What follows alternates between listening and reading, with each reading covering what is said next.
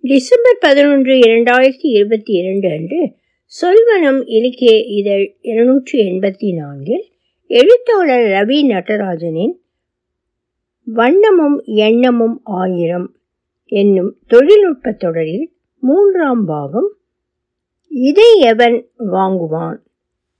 ஒளிவடிவம் Saraswathi Thiagarajan Boston. Ravi Natarajan விஞ்ஞான உலகிலிருந்து வெறுத்து போய் தமிழ் சீரியல் பற்றி எழுத ஆரம்பித்து விட்டார் என்ற வதந்திகளை தயவு செய்து நம்பாதீர்கள்.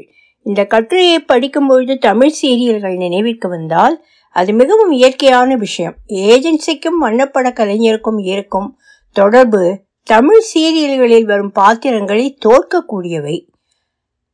உங்களுக்கு படிக்க ஜாலியாக இருந்தாலும் இந்த உலகில் ஈடுபடும் கலைஞரின் பாடு திண்டாட்டம்தான். இந்த ஏஜென்சிகள் சொல்லும் சாக்கு போக்குகளை மையமாக இந்த பகுதியை எழுதியுள்ளேன். உங்களுடைய வண்ணப்படங்களை பற்றி நண்பர்கள் சொன்னது பெரும்பாலும் பொய். எந்த வண்ணப்படத்தை வானலாவ புகழ்ந்தார்களோ அந்த படங்களை ஏஜென்சிகள் குறை சொல்லி நிராகரிக்கும் பொழுது நிலை குலைந்து தமிழ் சீரியலில் இளையவனின் பின்னணி இசையுடன் சில பல வாரங்களை சாதாரணமாக கடந்து விடலாம். இன்றும் எனக்கு என் நண்பர்களுக்கு மிகவும் பிடித்த வண்ணப்படங்கள் யாருமே வாங்காமல் தூங்குகின்றன. இத்தனைக்கும் இவை கலைநுட்பத்திற்காக பல ஒளிப்பட அமைப்புகளில் பாராட்ட பெற்றவை. இங்கு அவ்வகை படம் ஒன்றை உதாரணமாக காட்டியுள்ளேன். இவ்வாறு தூங்கும் ஒளிப்படங்கள் கணக்கிலடங்காதவை இந்த தொழிலில் ஈடுபட முடிவெடுத்தால் இதை தாண்டித்தான் செல்ல வேண்டும். இதெல்லாம் பெரிய விஷயமா என்று அழுத்து போகக்கூடும். உங்களது அழகிய வண்ணப்படத்தில் வெகு தூரத்தில் ஒரு விசைப்படகு இருக்கிறது என்று வைத்துக் கொள்வோம். எல்லோரும் புகழ்ந்த அந்த வண்ணப்படத்தை ஆராயும் ஏஜென்சி வல்லுநர் கண்ணில் தூரத்து விசைப்படையில் ஹோண்டா என்ற எஞ்சினின் பெயர் அகப்படும் உடனே மருமகளை குறை சொல்லும் தமிழ் சீரியல் மாமியார் போல நிராகரிப்பு. மேலே உள்ள இரு படங்களுக்கும் என்ன வித்தியாசம்? ஆறு வித்தியாச வல்லுநர்கள் நிச்சயம் தோல்வியை தழுவுவார்கள்.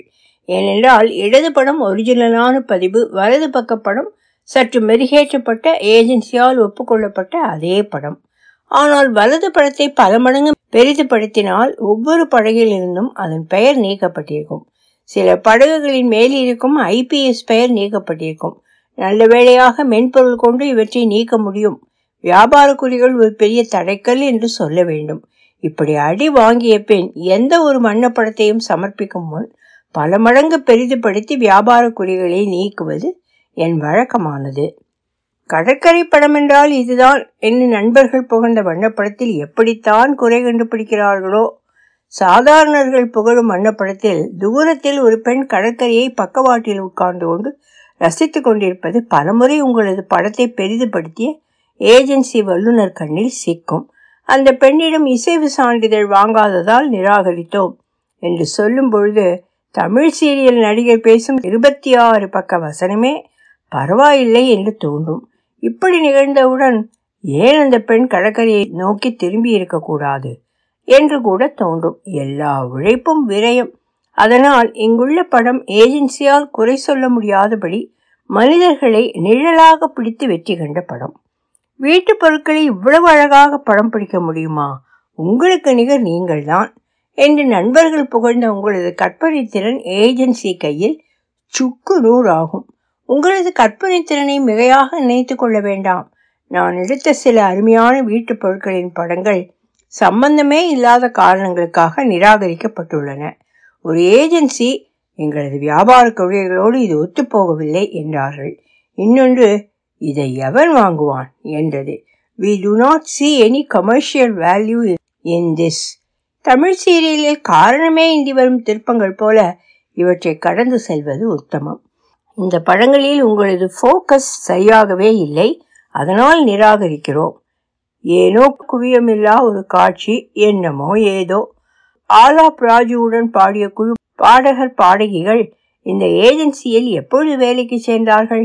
எத்தனை அனுபவம் இருந்தாலும் சில தவிர்க்க முடியாத காரணங்களால் சில சமயம் ஃபோக்கஸ் தவறுவது உண்மை. இவ்வாறு சரியான ஃபோக்கஸ் ஆகாத படங்கள் சிலவற்றை கேமராவிலேயே நீக்கிவிடலாம் மற்றவற்றை கண்ணியில் நீக்கலாம். முப்பது ஆண்டுகள் அனுபவத்திற்கு பிறகு சரியான ஃபோக்கஸ் இல்லாத படங்களை நிராகரிப்பது என்னுடைய அன்றாட வழக்கம். அத்தகைய படங்களுக்கு மேலும் உழைப்பு என்பது தேவையற்றது. டிஜிட்டல் சரி செய்தல் என்பதில் எனக்கு உடன்பாடு இல்லை.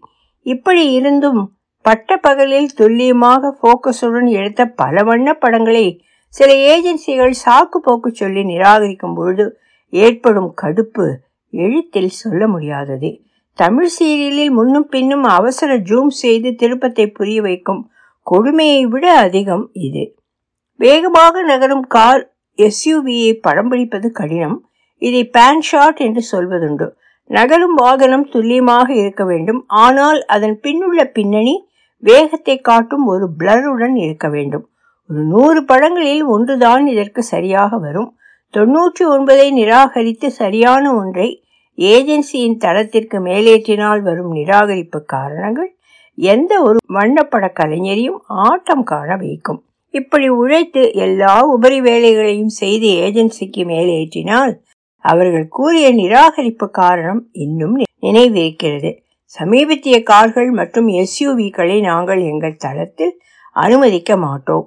இத்தனைக்கும் இந்த ஏஜென்சிக்காக காரின் பெயர் மற்றும் வியாபார குறி கமர்ஷியல் சிம்பல் எல்லாவற்றையும் நீக்கி காரை ஓட்டுபவரை நிழலாக்கி ஓட்டுநரிடம் இசைவு சான்றிதழ் என்ற பழைய பல்லவியை தவிர்க்க சமர்ப்பிப்பதற்கு கிடைத்த பதில் இது. இதற்காக நான் பழங்கால ஃபோர்டு காரையா தேடி போக முடியும்? அது வேகமாக நகருமா என்பதே சந்தேகம். நானூறாவது தமிழ் சீரியல் எபிசோடில் மிக முக்கிய கதாபாத்திர நடிகரை மாற்றுவதை விட கொடுமையானது இந்த நிராகரிப்பு. நீங்கள் சமர்ப்பித்த வண்ணப்படத்தில் மிகுந்த நடுக்கம் தெரிகிறது. இதனால் நிராகரிக்கிறோம் என்று நம் வண்ணப்படத்தை ஒரு தாத்தா காலத்து வண்ணப்படமாக மாற்றி விடுவார்கள் ஏஜென்சிக்காரர்கள். வண்ணப்படக்கலையில் சில காட்சிகளில் பார்வையாளரை கவர வேண்டும் என்று சில நுணுக்கங்களை பின்பற்றுவது வழக்கம். உதாரணத்திற்கு ஒரு கொட்டும் நீர்வீழ்ச்சியை படம் பிடிக்கிறோம் என்று வைத்துக் கொள்ளுங்கள்.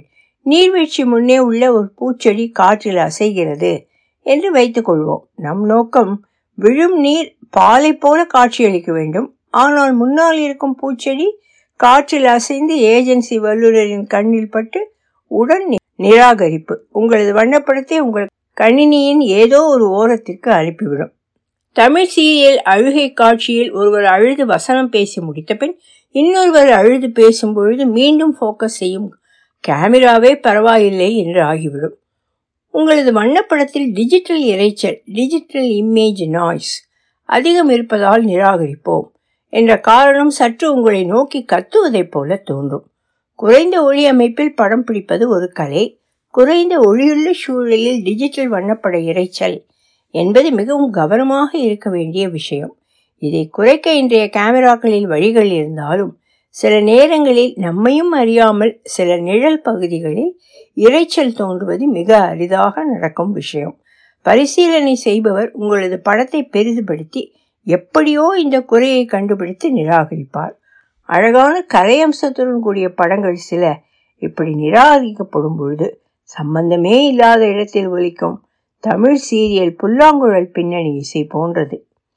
வண்ணப்படத்தில் தூசு தெரிகிறதே இதையெல்லாம் ஒப்புக்கொள்ள முடியாது. ஆரம்பத்தில் இவ்வகை நிராகரிப்புகள் சற்று உளைச்சலாக இருந்தாலும் ஒருவருடைய ஏஜென்சி போராட்ட அனுபவத்திற்கு பிறகு ஒவ்வொரு வண்ணப்படத்திலும் ஏதாவது உணர்வில் தூசு தெரிகிறதா என்று பார்த்து விடுவேன். வெளியுலகில் அதிகம் பயன்படுத்தப்படும் இன்டர்சேஞ்சபிள் லென்ஸ் கேமரா. எல்லாவற்றிலும் இவ்வகை பிரச்சனை என்பது சாதாரணம். லென்ஸை மாற்றும் பொழுது வெளியுலக தூசு ஒளி உணர்வியில் சென்று உட்கார்ந்துவிடும். இதனால் ஒவ்வொரு முறை இயற்கை படப்பிடிப்புக்கு செல்லும் முன்பு கேமரா ஒளி உணர்வி லென்ஸ் எல்லாவற்றையும் சரிபார்த்து விடுவது என் வழக்கமானது. இங்கு ஏஜென்சிக்காரர்கள் சொன்ன குறைகளில் நியாயமானது இந்த குறை. திடீரென்று நின்று போன தொலைக்காட்சி நிரலைப் போல டெக்னிக்கல் இஷ்யூஸ் என்று மொட்டையாக ஒரு காரணத்துடன் உங்களது வண்ணப்படம் நிராகரிக்கப்படும் பொழுது சில்லறை விஷயத்திற்கு கலாட்டா செய்யும் கல்யாண மாப்பிள்ளை வீட்டுக்காரர்களே தேவலாம் என்று தோன்றும். அதென்ன டெக்னிக்கல் இஷ்யூஸ் விவரமாக சொன்னால் தானே சரி செய்ய முடியும். மிகவும் சிரமப்பட்டு எடுத்த வண்ணப்படத்திற்கு ஒரு மரியாதை தர வேண்டாம். இதற்காகத்தான் ஒரே ஏஜென்சியை நம்பி செயல்படவே கூடாது. ஒரு ஏஜென்சியின் டெக்னிக்கல் இஷ்யூஸ் மற்றொரு ஏஜென்சிக்கு ஒரு விஷயமாகவே இருக்காது. மாறி மாறி காரணங்கள் முன்வைத்து கடைசியில் நிராகரித்து நம் பொறுமையை சோதிக்கும் ஏஜென்சி வல்லுநர்கள் தமிழ் சீரியல் டைரக்டர்களை விட கொடுமையானவர்கள். ஒலிவடிவம் சரஸ்வதி தியாகராஜன் பாஸ்டன்